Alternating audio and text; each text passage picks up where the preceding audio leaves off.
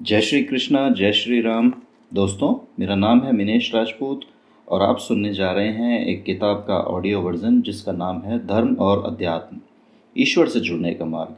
और इस किताब के लेखक हैं मिनेश राजपूत, यानी कि मैं। मेरा जन्म सन 1978 में हरियाणा के फरीदाबाद में हुआ था। बचपन से ही मैं नास्तिक प्रवृत्ति का था। हालाँकि मेरे माता पिता ऐसे नहीं हैं, फिर भी ना जाने कहाँ से मेरे अंदर ये प्रवृत्ति आई। मैं हर चीज़ को वैज्ञानिक दृष्टिकोण से देखता था। जिस चीज़ में मुझे कोई वैज्ञानिक कारण नहीं मिलता था, उस पर मैं यकीन भी नहीं करता था।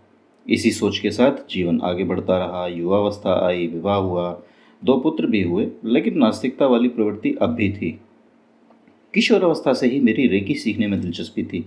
यद्यपि रेकी क्या है, किस काम आती है, रेकी के लाभ क्या हैं, इस बारे में मुझे कोई ज्ञान नहीं था। बहुत वर्षों के बाद समझ में आया कि ये ईश्वर का ही इशारा था, ताकि मेरा उन पर विश्वास जन्म ले सके। वर्ष बीतते गए और साल 2011 में मैंने रेकी का प्रथम लेवल सीखा। तब मुझे ज्ञात हुआ कि रेकी एक ऐसी आध्यात्मिक चिकित्सा पद्धति है जिसमें हम ब्रह्मांडीय ऊर्जा का प्रयोग करते हुए स्वयं को और लोगों को रोग मुक्त कर सकते हैं। धीरे धीरे मैंने रेकी के अन्य लेवल भी सीखने शुरू किए और रेकी का अभ्यास करते करते मुझे ये एहसास होने लगा कि विश्व में कोई ऐसी शक्ति तो है जो मेरा मार्गदर्शन करती है। समस्याओं से निपटने में मेरी सहायता करती है। चुनौतियों का सामना करने के लिए मुझे ऊर्जा और शक्ति देती है।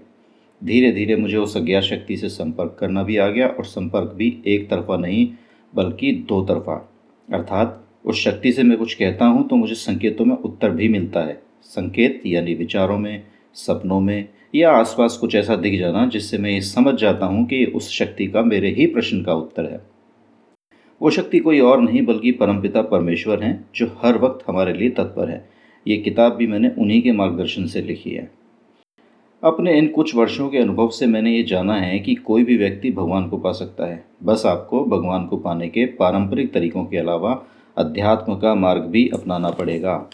इस किताब में मैंने धर्म और अध्यात्म को बारीकी से समझाने का प्रयत्न किया है। धर्म और अध्यात्म में अंतर बताए हैं।